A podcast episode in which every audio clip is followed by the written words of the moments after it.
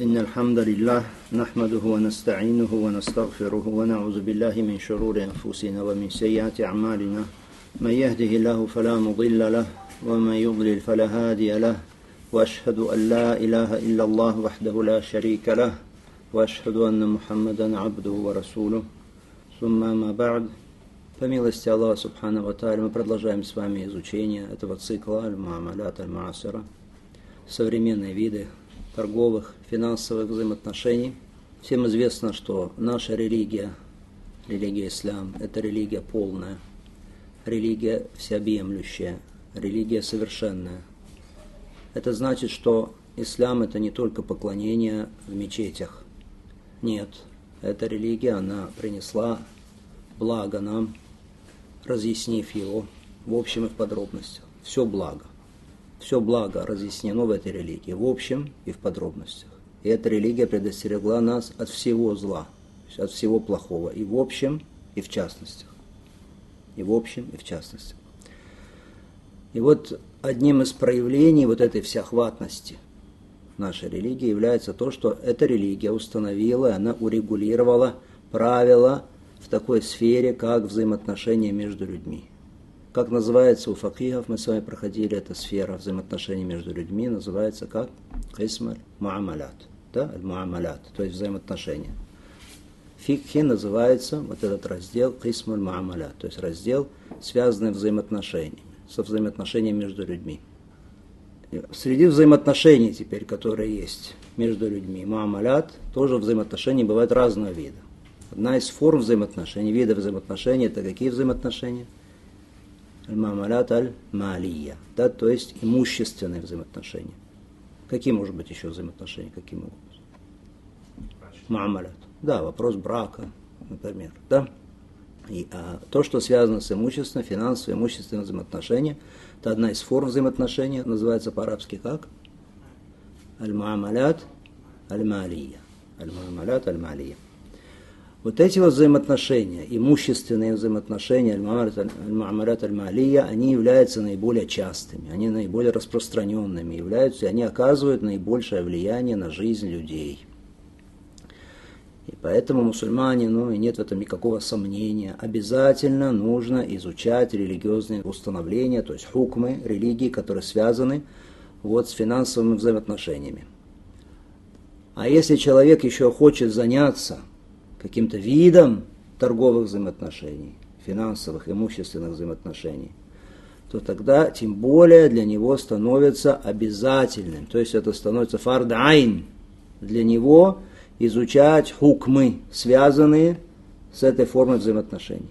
Хорошо, это становится его индивидуальной обязанностью. Поиск знания, который касается вот этого вот вида, ложится на него, что как индивидуальная обязанность. Фардайн – входит в категорию обязательного поиска знаний, потому что талиб ильм бывает обязательный, а бывает что? Желательный. Так вот это уже, если ты собрался заняться какой-то формой торговых взаимоотношений, финансовых, имущественных, то для тебя это уже становится фард то есть твоей личной, индивидуальной обязанностью изучить хукмы, чтобы ты не попал в грех и не ввел в грех других, чтобы ты не внес в свой заработок и в свое пропитание что-то из харама, Поэтому салафу салих, праведные предшественники, они уделяли большое внимание тому, чтобы торговцы, те, которые продают на рынках, чтобы они изучали законоположения, которые связаны с имуществом, то есть ахкам. Мы с вами упоминали о том, что передано, что Умар бин Хаттаб, рады Аллаху Таран, он специально навещал рынки, базары, специально инспектировал рынки и поднимал тех торговцев и обязывал их покинуть рынки, которые не знали, что дозволено, а что запрещено в вопросах торговли, то есть что харам, а что халяль в торговле. Поднимал и заставлял их оставлять рынки. Все. Для чего он это делал? Чтобы к мусульманам, в среду мусульман не проник харам, чтобы ни во что запретное. В книгах по истории упоминается, что чиновники раньше одной из обязанностей чиновников было проходить через рынки и спрашивать торговцев, задавать им вопросы, что является халялем, что является харамом вопросе финансовых взаимоотношений, в вопросе торговых отношений. И вот кто из торговцев знал, тому позволяли торговать дальше, оставляли его торговать. Кто не знал, того выгоняли с рынков и не допускали на рынке до тех пор, пока они не изучали хукмы, пока не изучали, что харам и что халяль в торговле. Почему? Потому что огромное влияние на жизнь людей оказывает этот вопрос. Знание законоположений, связанных с финансовыми отношениями. Изучение этих законоположений оказывает огромное влияние на жизнь людей. А в наше время необходимость в этом, чтобы изучать хукмы, связанные с финансовыми, имущественными взаимоотношениями, в наше время необходимость в этом возросла. Особенно велика стала. Почему? Потому что вот эти имущественные взаимоотношения, они между людьми получили в наше время очень большое распространение и большое развитие. Как вопросы операции получения имущества, операции передачи имущества – предоставление имущества, это что получило большое распространение. Поэтому в наше время особенно вопрос этот актуален. А, кроме того, формы взаимоотношений финансовых, торговых, они стали очень разнообразными. Это тоже обязывает к изучению. Далее, экономика мусульман. Сегодня, если мусульмане дожили в каком-то обществе, где в основном были мусульмане, общались друг с другом, вели между собой торговые отношения, то сегодня мусульмане, они контактируют тесно уже, что с не мусульманами. Исламская экономика, она контактирует с неисламской экономикой, западной экономикой. Вот по этим причинам разъяснение хукмов, законоположений, которые связаны с современными финансовыми взаимоотношениями, э, разъяснение этих законоположений становится каким? Необходимым. Становится необходимым. Мы с вами, если помните, разделили изучение финансовых взаимоотношений на три части. То есть этот цикл разделен на три части. Первая часть была посвящена, мы с вами ее прошли, была посвящена чему? Разъяснению усуль, да, и аль то есть основных принципов, основные принципы, на которых строится вот этот фик, фик аль-мамалят аль-малия, то есть фик финансовых взаимоотношений, особенно э, основные принципы чего аль то есть купли-продажи. Это была первая часть, мы с вами ее прошли. Затем мы с вами прошли вторую часть этого цикла. Она была посвящена чему? Главному принципу, главной основе, на которой строятся запретные современные финансовые взаимоотношения. Что это за принцип, на котором строится основная часть современных финансовых взаимоотношений? Что это за принцип? Мы посвятили изучению его вторую часть нашего цикла. Это что за принцип? Риба, вопрос риба, ростовщичества, лихвы. Потому что сегодня практически во всех формах, в любых формах запретных финансовых взаимоотношений можно обнаружить риба. Можно обнаружить лихву в том или ином виде. И, наконец, третья часть нашего цикла, которую мы, с позволения Аллаха Субхану Таля, с вами начинаем изучать сегодня, она посвящена эта третья часть непосредственно подробному разбору современных форм финансовых взаимоотношений. Разбору чего? Современных. форм финансовых взаимоотношений Муамалят аль-Малия. Когда мы говорим современные формы финансовых взаимоотношений или имущественных взаимоотношений, мы подразумеваем что?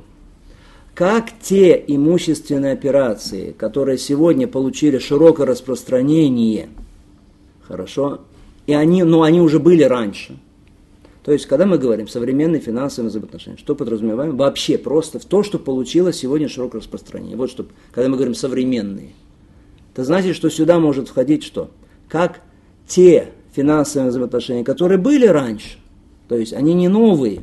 Они существовали раньше, они говорили факихи раньше, но они сегодня получили более широкое распространение, сегодня они приобрели какие-то новые формы, какие-то у них появились качества, хорошо. А также входят те финансовые взаимоотношения, которых не было раньше. Это новые уже взаимоотношения, которые являются принципиально новыми. Некоторые виды финансовых взаимоотношений, они старые, они древние. Они говорили факиги, но они сегодня сильно распространились, и они приобрели новые формы. Например, какие? Бей таксет мы с вами проходили. Да, то есть продажа в рассрочку. Когда оплата стоимости товара осуществляется как? Частями. В течение какого-то срока. Как называется это по-арабски? от таксет. Да, бей от таксет. Это новый вид взаимоотношений или старый вид взаимоотношений? Это старый вид взаимоотношений, правильно? Но сегодня он приобрел новые очертания, новые формы. Другие финансовые взаимоотношения, они появились только в наше время. Какие, например? Банковские операции. Различные банковские операции. И об этом мы будем говорить с позволения Всевышнего Аллаха вот в этой части нашего цикла. Следующий вопрос. Вот этот фик, фик аль-муамалят аль-малия, фик финансовых взаимоотношений. Это, запомните, то, что называют фикхун дакик. Это точный фик. Это точная наука. Это точная наука, в которой люди испытывают острую нужду. Потому что сегодня нет, практически нет таких людей, которые бы не вступали в тот или иной вид современных финансовых отношений. Сегодня таких людей практически нет, которые не вступали бы в тот или иной вид финансовых взаимоотношений. Теперь человек, который изучает эти вопросы, современные вот эти финансовые, имущественные вопросы, талибуль ученый, человек, который анализирует, который рассматривает современные финансовые отношения. Это любой человек может быть? Нет. Нет. Это человек, который должен обладать рядом качеств. Рядом качеств. Человек, который выносит свои заключения по каким-то финансовым взаимоотношениям, торговым взаимоотношениям, говорит свое слово по этому поводу, проводит анализ и дает заключение. Любой человек это может делать? Нет. Что он должен? Обладать рядом качеств. Он должен быть украшен рядом качеств. Вот этот анализ, рассмотрение современных финансовых взаимоотношений, выдача фетв, фетвы по этому поводу, это не может быть делом любого человека. Почему мы сказали? Потому что эти вопросы, этот фиг, это точный фиг. Точный фиг. Это вопросы, которые требуют тщательного, точного рассмотрения и изучения. Что это за качество? Сразу скажу, для облегчения, этих качеств восемь. Восемь качеств. Качества, которыми должен быть украшен человек, который анализирует, изучает и дает оценку тем или иным современным формам финансовых взаимоотношений. Первое качество, самое главное качество, это богобоязненность, сильный страх перед Аллахом. Богобоязненность и сильный страх перед Всевышним Аллахом. Потому что человек, который дает оценку, выносит заключение по финансовым взаимоотношениям, он имеет дело с какой сферой? Со сферой денег, имущества. То есть такой сферой, такой областью – где бушуют огромные человеческие страсти. Сфера денег, сфера имущества. Человеческие души сильно привязываются к деньгам, привязываются к имуществу. И поэтому есть большая опасность, что человек, который рассматривает, дает шариатскую оценку финансовым взаимоотношениям, что он может склониться в своем анализе, в своем заключении, в своей фетве к чему? К желаниям людей. Речь идет о деньгах к желаниям людей может склониться. Может склониться в своем заключении вот к желанию, к стремлению получить любовь людей, довольство людей. И поэтому он, чтобы получить довольство людей, расположение их, он дает вот тем или иным финансовым операциям какое-то шариатское оправдание находит. Какое-то обоснование, даже путем своеволия.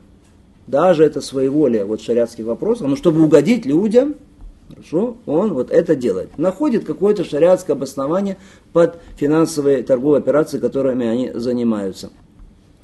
Некоторые люди боятся из знающих и дающих фет, то есть муфтиев, некоторые люди боятся назвать вот ту или иную финансовую операцию харамом. Боятся сказать, что это запрет. Почему? Потому что боятся потерять расположение к себе людей хорошее отношение людей к себе. Сейчас скажешь этим бизнесменам, этим торговцам харам, и отношения у них к тебе испортятся. Они боятся этого и боятся сказать харам. Или же поддаются мирским соблазнам, каким-то мирским выгодам. Примеры этого.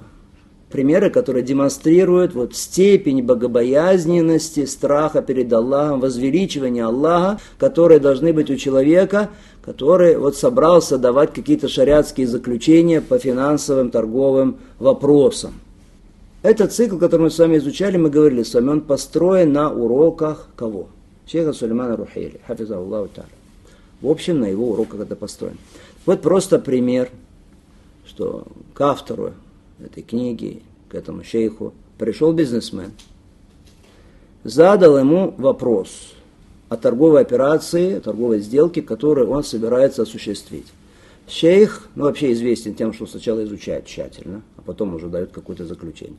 Шейх тщательно изучил описанную этим бизнесменом операцию, и он обнаружил в ней ряд нарушений, которые указывали на то, что эта сделка харам, на ее запрещенность. И он сказал этому бизнесмену, что те отношения, в которые он собирается вступать, они являются запретными, что они харам. И упомянул, назвал ему причины запрета. Почему харам?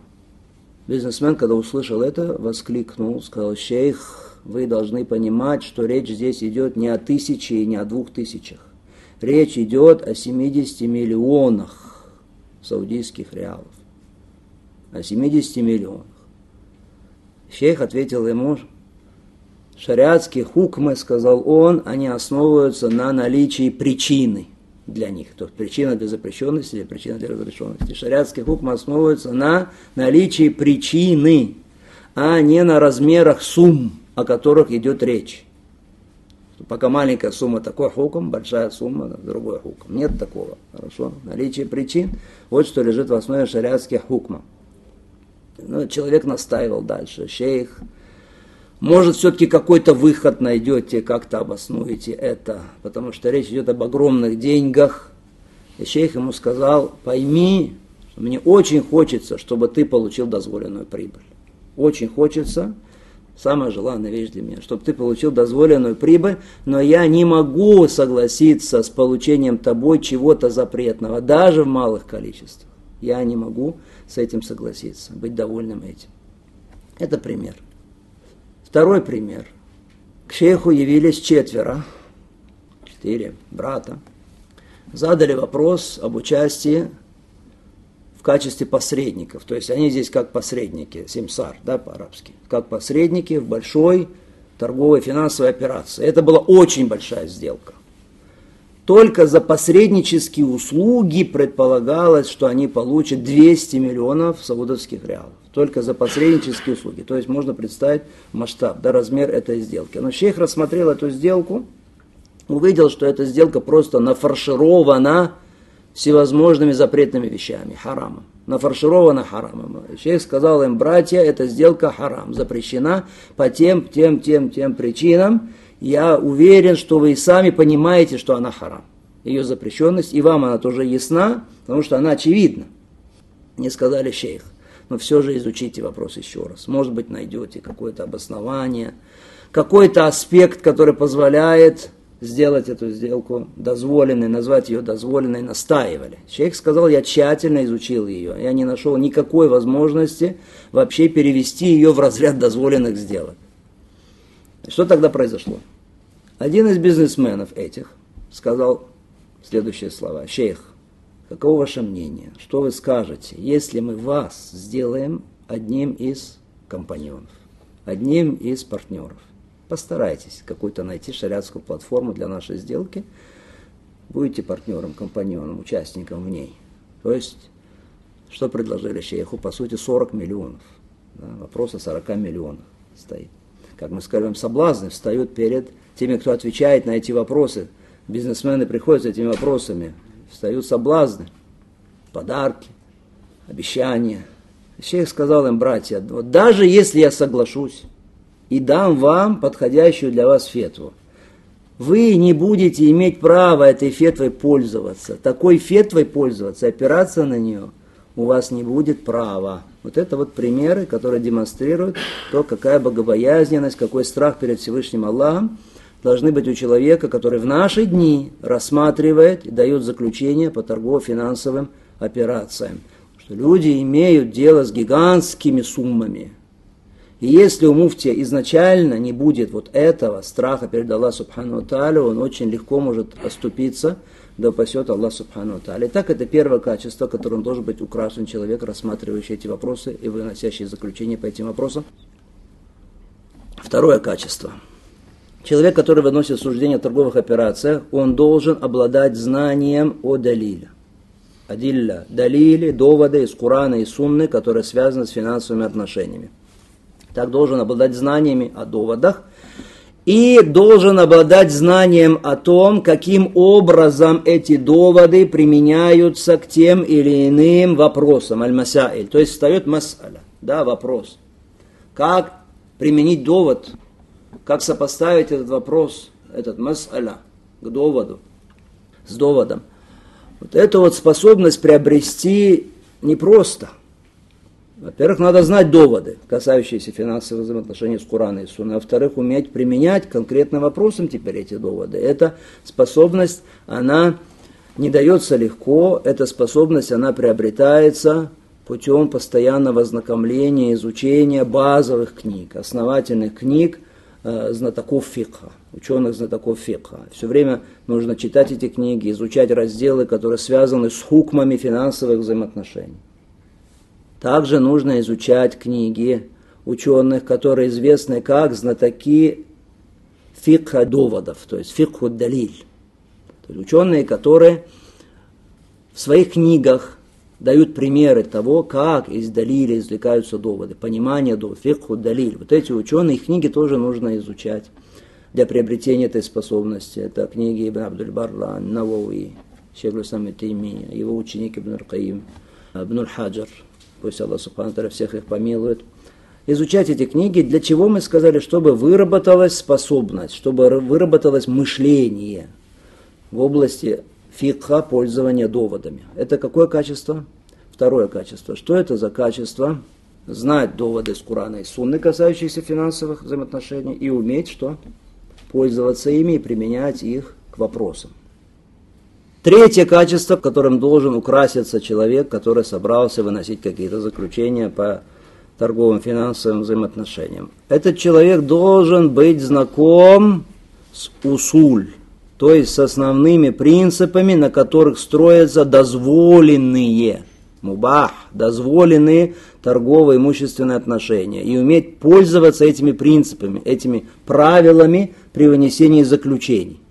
Так какие должен знать? Что должен знать? Усуль. Основные принципы, на которых строятся что? Дозволенные торговые, финансовые отношения. Должен уметь их применять. И должен знать основные принципы определение запрещенных торговых операций, торговых отношений. Вот эти основные принципы, из-за которых какие-то операции становятся что запрещенными, тоже должен знать эти усули, основные принципы, и уметь применять их при вынесении заключения. Мы с вами изучали эти принципы? Да, изучали. Мы с вами изучили в первых двух частях нашего цикла.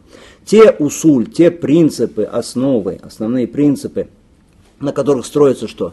Дозволенные торгово-финансовые отношения, и наоборот те принципы, которые лежат в основе что? запрещенных торговых взаимоотношений. Изучили с вами. Кратко сформулировать, можно эти принципы или нет? Да, можно. И это будет для нас повторением. Это очень важно. Сформулируем кратко в нескольких пунктах вот эти вот принципы, и их на самом деле несложно запомнить. Первый пункт. Первый пункт. Основой в торгово-имущественных отношениях является дозволенность аль-ибаха и свобода, простор действия, таусия. Этот принцип мы с вами подробно разбирали, и доводы мы приводили. Когда? В какой части?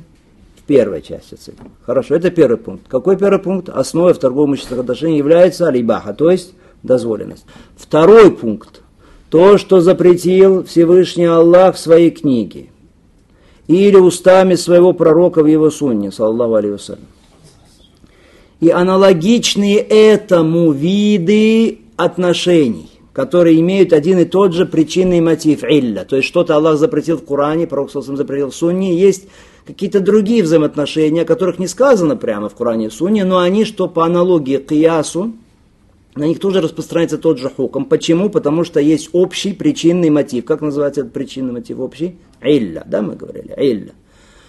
И не содержит вот эта форма взаимоотношений каких-то коренных отличий, которые влияют на хуком, влияют на шариатское суждение. Так вот, то, что запретил Аллах в Коране, то, что запрещено пророком, алейхиссалату в Сунне, и то, что по аналогии сопоставимо с этим – потому что имеет такой же причинный мотив и не имеет коренных отличий, которые влияют на хуком, никто, кем бы он ни был, не имеет права называть, объявлять дозволенным под предлогом того, что основой в имущественных взаимоотношениях является алибаха, аль-хиль, дозволенность.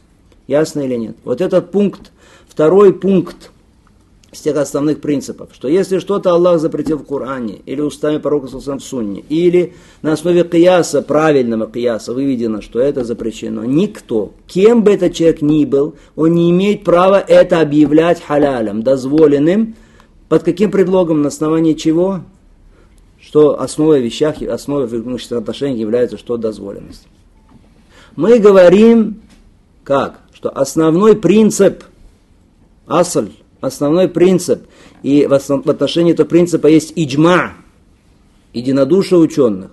И этот принцип какой? Он гласит, основной принцип, в отношении которого есть иджма ученых. Все, что запрещено в книге Аллаха, или устами пророка, саллаллаху алейhi или на запрещенность чего указывает правильный кияс, никому, кем бы этот человек ни был, непозволительно объявлять, что разрешенным, дозволенным.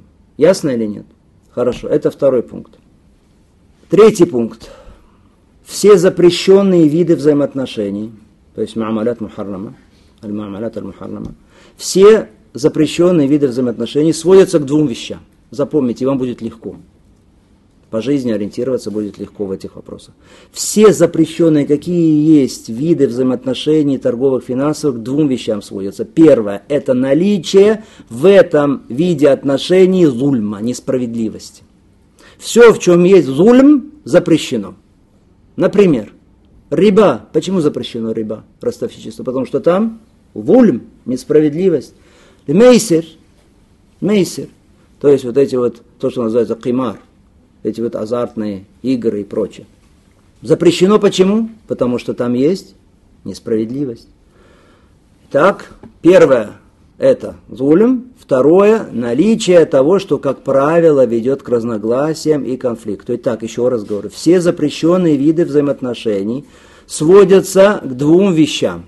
Каким? Первое – это наличие в этих отношениях зульма, как, например, риба, или наличие в этих отношениях того, что, как правило, ведет к конфликту, ведет к разногласиям. Ясно или нет? Все. Рассматривайте взаимоотношения какой-то финансовой, форму взаимоотношений торговых. Есть зульм, значит что? Нельзя. Есть то, что ведет к конфликту. Сейчас или потом. Нельзя. Хорошо?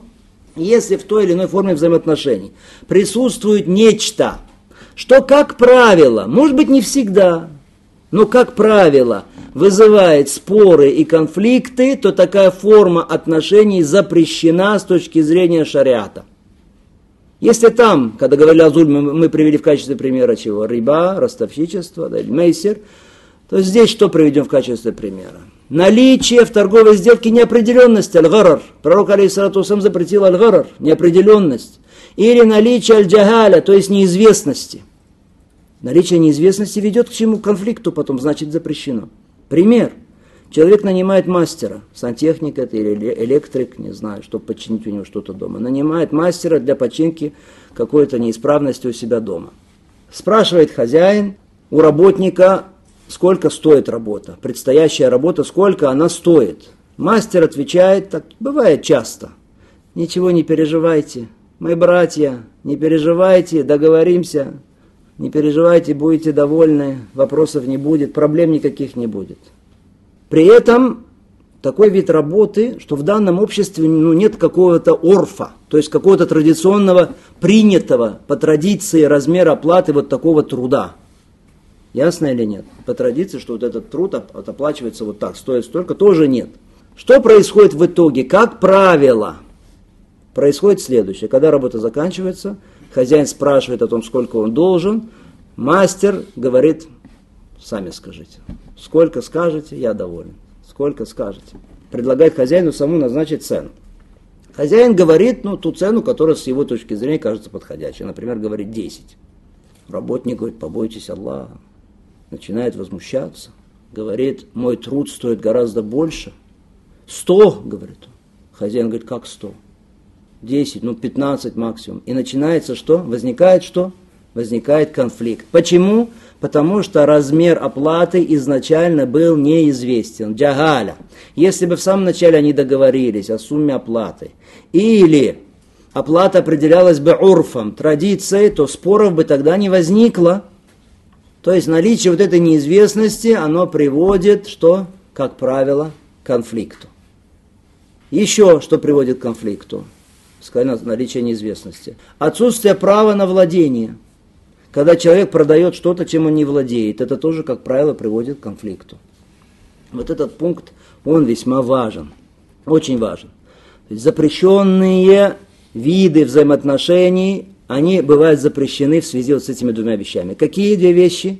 Либо наличие несправедливости там, в этих взаимоотношениях, а шариат он запрещает зульм, либо наличие чего-то в этих взаимоотношениях, что ведет к конфликту, а шариат перекрывает пути, которые ведут к конфликтам в отношениях.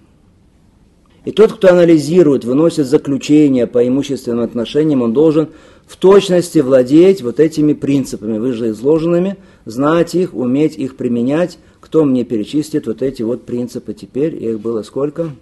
Три. Первое. Основа является что? Что торговые отношения дозволены. Ибо это основа. Кто говорит запрещено, должен быть довод. Второе. Если что-то запрещено в Коране и Сунне, никто не имеет права что? Называть это дозволенным. Третье. Торговые отношения, которые запрещены, бывают запрещены из-за двух вещей, да, по двум причинам. Либо это сводится к двум причинам. Либо это зулем, либо то, что ведет потом к конфликту. Хорошо. Так это было третье качество, которым должен обладать кто? Тот, кто выносит заключение по финансовым имущественным вопросам. Первое качество было какое? Богобоязненность. Второе качество. Да. Третье.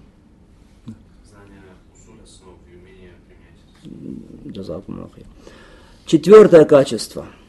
Человек, который выносит заключение, должен знать цели одобряемые шариатом. Макасиду шария. То есть шариатские цели. Те шариатские цели, на которые указывают доводы и которые учитывают ученые. Вот эти вот шариатские цели, братья, цели, которые преследуют шариат, они влияют на фик взаимоотношений. Фик хульмамалят, на них оказывают влияние цели шариатские, макасиду шария. Что это такое? Человек, который вот перед ним стал вопрос. Он сейчас анализирует этот вопрос. При его рассмотрении человек может не увидеть проблем. Все нормально. С точки зрения фикха, вот сугубо, чисто с точки зрения фикха смотрит и не видит в этом вопросе никаких проблем. Но когда он обращает внимание на цели, которые преследует шариат, макасиду шариа, вот тут его оценка меняется. Чтобы было понятно, как это – Приведем пример. Но этот пример, он не будет из области имущественных взаимоотношений. И мы уже с вами говорили об этом вопросе, но не мешает еще раз. Пример, как макасиду шариа может менять, что учитывать вот эти шариатские цели, может менять хукам. Никах бинетет талак. Никах, то есть никах с намерением дать развод. Что это такое? Это когда человек женится на какой-то женщине – при этом там в сердце он имеет намерение, что через какое-то время он даст ей развод. Человек приезжает, например, в какую-то страну, приезжает в какую-то местность, женится здесь на местной жительнице, заключает с ней законный брак, то есть внешне и никак, никак не противоречит шариату. По шариату внешне все правильно, то есть все условия шуруту никах есть, аркану никак, столпы никаха договора брачного присутствует. Но что есть только? Что вот у него в сердце, об этом никто не знает, кроме Аллаха. Ну, в его сердце есть это твердое намерение, что он даст этой женщине развод, как только закончится его пребывание в этой стране. Вот теперь муфти, человек, который хочет дать фету по этому вопросу, который рассматривает этот вопрос, что он скажет? Скажет халяль, дозволено, потому что все условия шурута никаха есть, аркану никах, столпы никаха есть в наличии. Мавани, Альмавани, препятствующих обстоятельств нет здесь, все в порядке, то есть дозволено. Вот поэтому и многие ученые дают фетвы о дозволенности этого, высказываются в пользу дозволенности. Но, как мы сказали с вами, это так сугубо, если с точки зрения фиха подходить, вроде дозволено, но нужно учитывать, что шариатские цели, макасиду шариат, те цели, которые ставит шариат, которые делает важными шариат – и вот если обращать внимание на шариатские цели в этом вопросе, в вопросе никаха с намерением таляка, то становится очевидным, что такая форма брака харам, запрещено это. Почему? Потому что, вспоминаем Акасиду Шариа, из главнейших целей шариата является что? Объединять сердца мусульман. Мусульманин должен желать своему брату чего? Маюхиббулей навси, того, что он желает самому себе. Вот кто хочет, чтобы так поступили с его дочерью? Женились с намерениями дать таляк. Или с его сестрой, кто захочет? Вторая важная цель шариата. Ман'уд дарар. Недопущение чего? Вреда. Недопущение вреда. Ля дарар ва ля дирар. Нет вреда и нет взаимного причинения вреда, говорит пророк Алисарату Сарам. А в этом договоре, вне всякого сомнения, присутствует нанесение вреда женщине. Потому что, ну, например, она может быть девственница, когда женился на ней человек. Она, бедняжка, думала, что он хочет видеть ее в качестве жены, что он хочет с ней прожить жизнь, что у него серьезные намерения, а он, оказывается, просто хотел с ней побыть вот какое-то время. И в результате она, будучи до брака девственницей, потом становится кем? Становится уже сейб, то есть уже становится не девственницей, разведенной, а не девственница, вне всякого сомнения, она уже не подобна девственнице. Например, вот такой вот вред. Не говоря там уже о травме, там психологической и так далее, и так далее. Еще другая, третья важная шариатская цель. Целью шариата является недопущение обмана, аль-гыш. Здесь налицо обман. Если пророк, алейхиссалату запретил обман, когда речь шла о чем? О кучке еды, которую продавал человек, наверх положил хороший товар, там внизу товар, который уже был замочен дождем. И пророк сказал, Магашанов, алейхиссаминна, кто нас обманывает, тот не из нас, тот не от нас. Если даже когда речь шла о кучке еды, пророк, алейхиссалату так осудил действия человека, этот обман, то что тогда говорить об обмане в вопросе брака, в вопросе чести – Человек обманывает сейчас женщину, обманывает опекуна, вали этой женщины. Дальше, другая цель шариата. Шариатская цель это что? Тахсиль аль-масалих вадар уль-мафасид. Привлечение пользы и наоборот, что отведение вреда. Вот в таких договорах много вреда. Очень много вреда. Хотя бы, если упомянуть такой вред, как то, что люди осмеливаются прикрывать подобной формой брака харам – что происходит? Некоторые люди, которые внешне кажутся вот религиозными, опираются на фетвы, о том, что дозволен такой никах с намерением таляка, и уедут в какую-то страну на месяц, там, какой-то срок больше. За этот месяц успевает он несколько раз жениться, развести. Женится, разводится, опирается на эту фету, открывает двери вот такому вот вреду.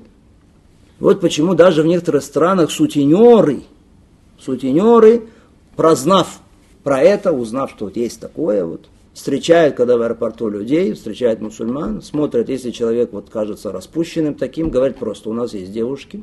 Когда видит внешне религиозного человека, говорит, у нас есть возможность вот такая, предоставить возможность жениться с намерением развода. При этом, смотрите, то, что он предлагает, по сути, это что? То, что это мута. Это, по сути, что временный брак, запрещенный в строгой форме пророком алейхиссалату вассалам. Вот это все мы говорим для чего? Этот пример приведен для чего? Чтобы стало понятным, очевидным для всех нас отличие между рассмотрением вопроса вот сугубо на основе фикха и рассмотрением вопроса с учетом целей шариата. Чтобы мы поняли, как влияет на заключение религиозное, на фетву, принятие во внимание шариатских целей – так человек, который рассматривает финансовые взаимоотношения, он обязательно должен знать и обязательно должен принимать во внимание те цели, которые на самом деле преследуют шариат, на которые указывают доводы Корана и Сунны, о которых говорят ученые. Это было четвертое качество. Пятое качество. человек, который говорит об этих вопросах, выносит заключение, он должен внимательно знать реальную суть вопросов, масаиль вопросов, которые связаны вот с современными формами финансово-торговых взаимоотношений. То есть он должен иметь правильное представление об этих торговых взаимоотношениях. Он должен быть способен описать их настоящий образ. Внимательно, что это значит? Он должен иметь четкое представление. Стал перед ним какой-то вопрос, вот какая-то форма финансового взаимоотношений. Спрашивают его, шейх, можно это или нет, халяль, не халяль.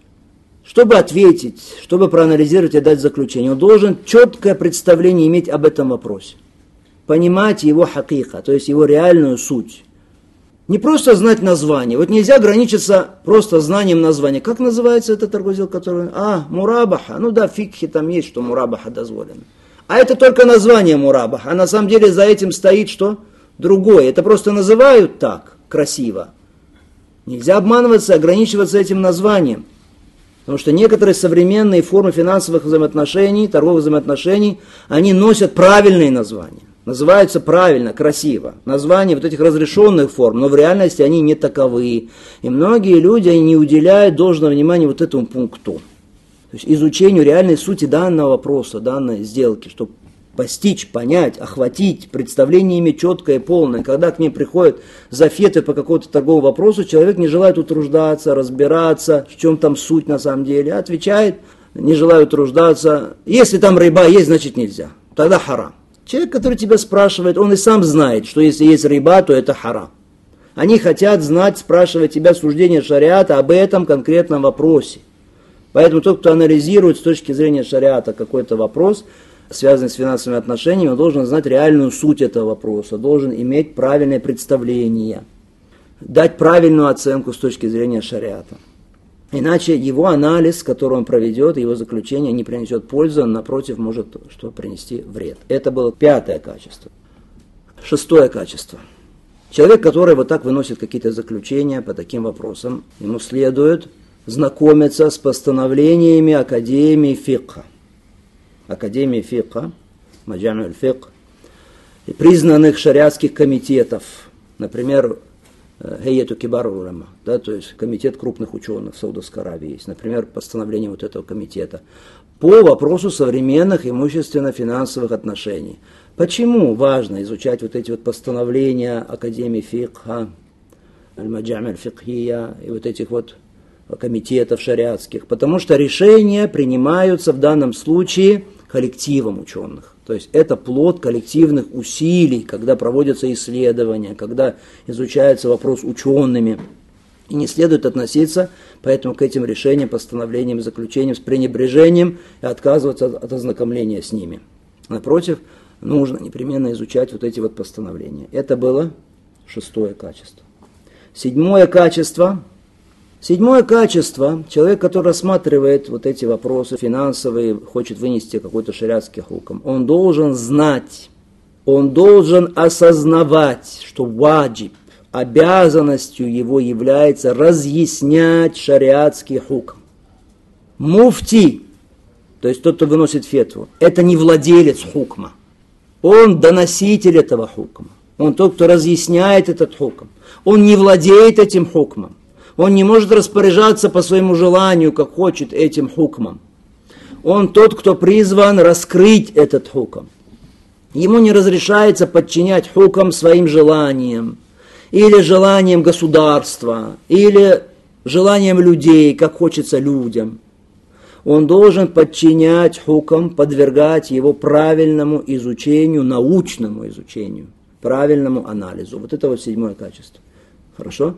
Итак, что должен знать и осознавать он, что его обязанностью является разъяснение людям шариатского хукма после его тщательного научного изучения, правильного анализа, что хукм это не его собственность, которой он как хочет распоряжается, хочет доносит, хочет не доносит, хочет подчиняет его своим желаниям или желаниям людей или желаниям государства или власти имущих. Восьмое качество и последнее, которое мы упомянем, которым должен обладать человек, который выносит такого рода заключения. Это очень важно. Нужно быть твердо убежденным, то есть человек должен быть аль-якин. Твердая убежденность, что все на запрещенность, чего указывает шариатский довод, далиль, не может содержать в себе благо. Все, на что шариатский довод указывает как на запрещенное, не может содержать в себе благо для людей и не может содержать в себе благо для государств и для народов. В этом только зло и только вред. Скорый вред или далекий вред. В этом мире вред или в вечном. Поэтому, если у муфтия, у талибуля у того, кто дает какое-то заключение, у ученого есть довод на запрещенность чего-то, он должен указать людям на запрет. Он должен указать людям на запрет. Во-первых, чтобы с себя снять ответственность. Ибран лизимма, это называется. Хорошо? Ибран лизимма, снять с себя ответственность. Во-первых. Во-вторых, чтобы проявить нус, то есть искреннее отношение к умме, к мусульманам. Вот почему мы это говорим? Потому что часто раздаются призывы со стороны тех, которые вот имеют дело с исламской экономикой, Какие призывы? Призывы учитывать реальность, подчиняться реальности, так они это называют. Они говорят, вот эти отношения торговые, финансовые, да, доводы указывают на их запрещенность. Да, это так. Но несмотря на то, что доводы указывают на их запрещенность, они необходимы сегодня для уммы. Необходимы для общины. Умма нуждается в них для укрепления своей экономики, для того, чтобы занять лидирующее место в экономической сфере среди других наций. Аллахи, Аллахи, клянусь Аллахом, это большая ошибка. Это неправильно, как с точки зрения основного принципа, так и с точки зрения реальности. Основной принцип какой для нашей уммы? С точки зрения этого основного принципа это неправильно. Какой основной принцип для этой уммы? Следовать Далилю. Все, мы обязаны следовать Курану, Сунне. Поэтому неправильно с точки зрения вот этого основного принципа. Мы обязаны следовать Далилю. И это неправильно с точки зрения реальности. Аллах, субхану тааля, если запретил что-то, в этом обязательно вред есть. Ты должен быть убежден в этом. В этом обязательно вред. Или это чистый вред. Мафсада халиса. Вот чистый вред или вред там преобладает. Или чистый вред, или преобладающий вред. Поэтому мы должны быть убеждены, уверены, что если Аллах Субхану Тааля какой-то род взаимоотношений запретил, значит в нем нет никакого блага. Благо заключено в том, что установил Всевышний Аллах. Итак, вот это восемь качеств, которым должен быть украшен тот, который какие-то заключения выносит по торговым, финансовым взаимоотношениям, по каким-то сделкам, вопросам, связанным с имуществом. Восемь качеств. Давайте их перечислим. Давайте. Первым качеством, которым должен обладать, это Таква. Страх перед Аллахом Субхану Страх перед Аллахом Субхану. Почему? Почему в этом вопросе очень важен страх перед Аллахом Потому что с чем имеем дело здесь? Потому что, с деньгами имеем дело. Деньги – вещь, к которым души привязываются. И может быть искушением и, так далее. Хорошо. Второе. Да. Нужно знать доводы из Корана и Сунны, касающиеся финансовых взаимоотношений, и уметь их применять. Хорошо. Третье. Нужно знать что? Нужно знать основы. Какие основы? Основные принципы, на которых строятся что? Дозволенные отношения, да, и применять эти принципы. И основные принципы, из-за которых становятся запрещенными те или иные отношения, уметь их применять. Что это за принципы? Мы кратко их сформулировали в скольких пунктах? М-м, в трех. Первый пункт. Основа в торговле сияр дозволенность. Основа в торговых финансовых отношениях дозволенность. Алибаха. Первое. Второе. Да.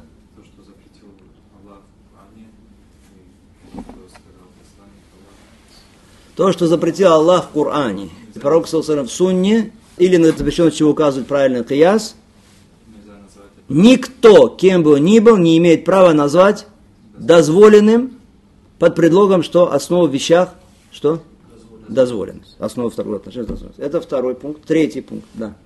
Мотивом запретных взаимоотношений является либо причинение вреда кому-то, либо, либо зулем, либо либо наличие вражды. Либо наличие того, что ведет к вражде. Да. Все запрещенные виды отношений торговых, любой возьмите, что запрещено из торговых финансовых отношений, почему запрещено?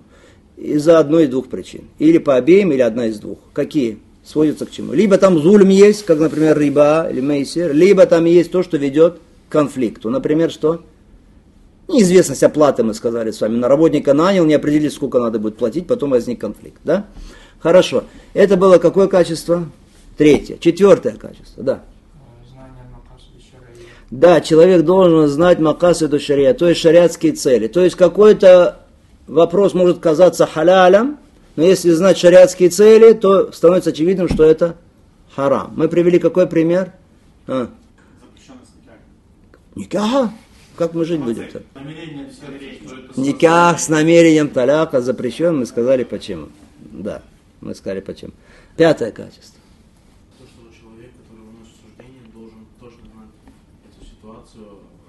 Иметь четкое представление о образе этой торговой сделки, да, этих форме торговых взаимоотношений, да? То есть должен разбираться, не просто опираться на название, сказали название красиво, а на самом деле, что там кроется харам, например, или не хочет разбираться. Это пятое. Если не будет разбираться, то его оценка будет что? Опасно. Да, шестое качество. Да, Оли. Да, постановление, решение Академии Фикха, шариатских комитетов и так далее. Хорошо. Это какое было качество? Шестое. Шестое. Седьмое. Да, Абдулазиз. Должен знать, осознавать что? Что его обязанность это разъяснять людям шариатский хукм. Он не владелец хукма. Он не распоряжается им, хорошо по своему желанию, его обязанность раскрывать хуком. Да? Нельзя подчинять хукам своим желаниям, или желаниям государства, или желаниям людей и так далее. Это какой был? Седьмое. Восьмое. Да. Должен быть твердо убежденным, что все, на запрещенность чего указывает Далиль, не может в себе нести никакого блага. Все. В этом что? Вред. Хорошо, в этом вред. А уже, как, если вы хотите сказать, что он доносит запрещенность этого, должен доносить, для чего Ибран Лезима, чтобы себя снять ответственность и как нос да, для ума. Э, почему мы говорим это, мы сказали, люди, которые говорят об экономике исламской, иногда говорят, хоть и харам, но сейчас это необходимо для развития ума и так далее, мы сказали, не может быть. То, что Аллах Субхану запретил, в этом не может быть пользы. Хорошо. Вот об этих восьми вещах мы с вами поговорили. Зачем? По двум причинам. Первое, чтобы мы с вами, и иншаллах если мы тулябаляем, надеемся – что если мы искатели знания, чтобы мы с вами не проявляли небрежности, не проявляли легковесности в фетвах по вопросам современных финансовых взаимоотношений. Что происходит? Люди допускают легковесность в фетвах по этим вопросам. Причем эта легковесность в двух формах может быть. В двух направлениях. Первое в направлении запрещения, второе, наоборот, в направлении дозволения. В направлении запрещения для большей безопасности, как говорят, ихтиятан, и наоборот в направлении дозволения. Туда или сюда может быть легковесность допущена.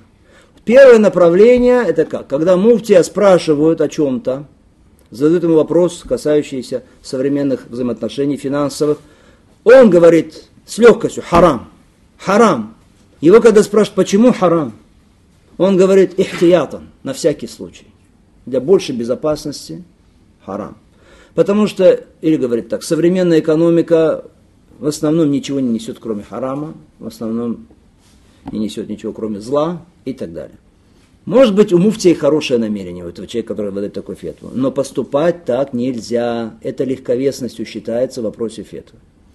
Теперь другая крайность, другая сторона, наоборот, склоняется здесь чересчур к облегчению, к предоставлению свободы. Но такое облегчение, кто-то говорит, ну религия легкость, да, легкость. Но облегчение, оно должно основываться на знании. А они склоняются к облегчению, которое не основано на знании, которое не регулируется шариатскими нормами. И вот когда такого муфтия спрашивают, наоборот, такого муфтия спрашивают о каком-то вопросе, он говорит, Аль-асаль, аль-ибах, основа дозволенность. Необходимо облегчать для уммы.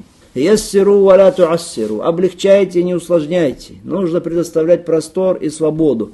Такая позиция, она тоже ошибочна. Давать фетвы по современным финансовым торговым вопросам можно только приобретя соответствующие необходимые качества, вот эти восемь качеств, о которых мы с вами говорили – которые делают человека способным и делают его полномочным давать фетвы. Вот эти восемь качеств, которые мы с вами упомянули. Так, первое, почему мы их упомянули? Чтобы мы, как искатели знаний, не проявляли легковесности при выдаче вот таких заключений. При ответе на вопросы, когда люди нас спрашивают что-то о финансовых торговых взаимоотношениях. Легковесность может быть в сторону харама, запрещения, или наоборот в сторону чего? Дозволения.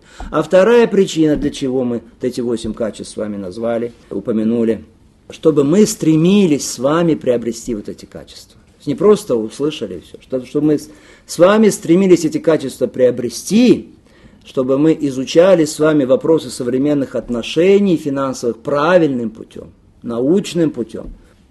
Для чего? То есть мы перечислили эти восемь, чтобы мы стремились с вами получить их, да, эти качества, приобрести эти качества. Для чего их нужно приобрести? Чтобы обрели мы с вами возможность выдавать людям правильные фетвы. Люди нуждаются в правильных фетвах чтобы у нас появилась возможность людям давать правильные фетвы и тем самым избавлять людей от тех, кто проявляет легковесность в обе стороны. В сторону запрещенности или, наоборот, в сторону дозволенности. И вот осознание вот этой необходимости нами это должно повышать в нас стремление к изучению фикха современных торгово-финансовых отношений. И то, о чем мы с вами сегодня поговорили, это была вступительная часть. Иншаллаху Та'аля, со следующего занятия мы уже будем говорить с вами непосредственно о конкретных вопросах, связанных с современными торгово-финансовыми отношениями. Пусть Аллах Субхану Та'аля сделает полезным для нас то, что мы изучили. Пусть Аллах Субхану Та'аля примет от нас, сделает нас искренними искателями знаний. Пусть Аллах Субхану Та'аля обрадует нас, дарует нам награду за это наше усердие в вечном мире. وصلى الله وسلم على نبينا محمد وعلى اله وصحبه اجمعين الحمد لله رب العالمين جزاكم الله خير